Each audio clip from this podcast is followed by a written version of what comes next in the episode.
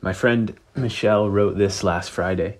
Prayer gives structure and meaning to our thoughts. Our prayers, she says, take patterns of thought and make them specific through the process of naming.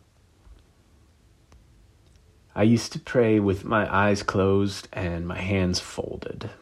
Sometimes I still do that because I'm a sucker for nostalgia, but mostly now I pray with my hands full and my eyes looking to the horizon or at the faces around me or to the limbs of nearby trees or the bounce of a candle's flame. On the altar, near the window sill, alongside of the fern who I told you about last time, are the other material objects that fill my hands and ground my thoughts when I pray. In a sense, each object on my altar is a prayer that I say with my fingers. They are a collection of curated prayers. And this curation serves even when articulation fails. A shard of pottery from a tiny blue mug that I broke while walking the dog copper coins cast by a Scottish artist in the early aughts. My grandfather's old harmonica and his hinged carpenter's ruler. A clay bowl with an inscribed incantation that Emma had commissioned for me on my 40th birthday.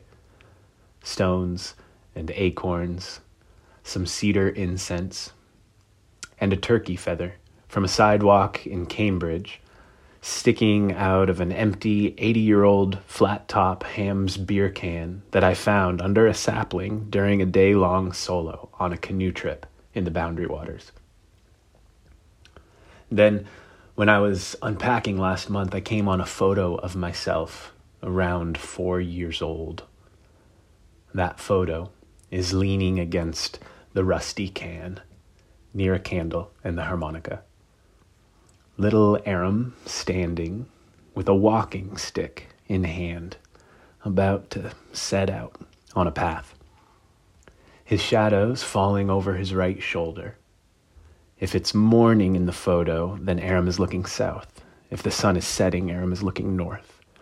Either way, his look holds years of earnestness that feels familiar. The decades between then and now are contained there in his countenance. He's looking toward me. I think he sees me here, now at this desk, held in the spirit of what I have become and who I am becoming. I see him. I see what has filled the space between us. And I channel his courage to gaze beyond now with the same degree of knowing and pathward anticipation.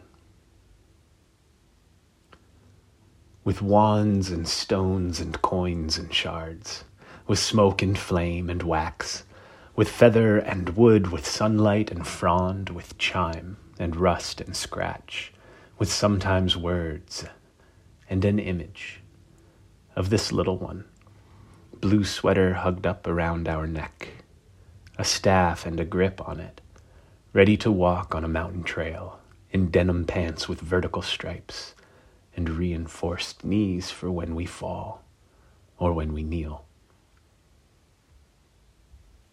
Today, with a fistful of life and our eyes wide open, let us pray.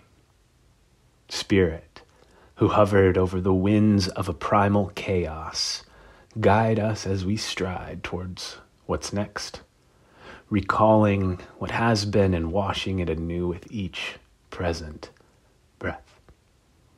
Guide us as we look to the horizon and give name to our thoughts, as we give shape to our paths. May our every move be inspired by the genius of creation.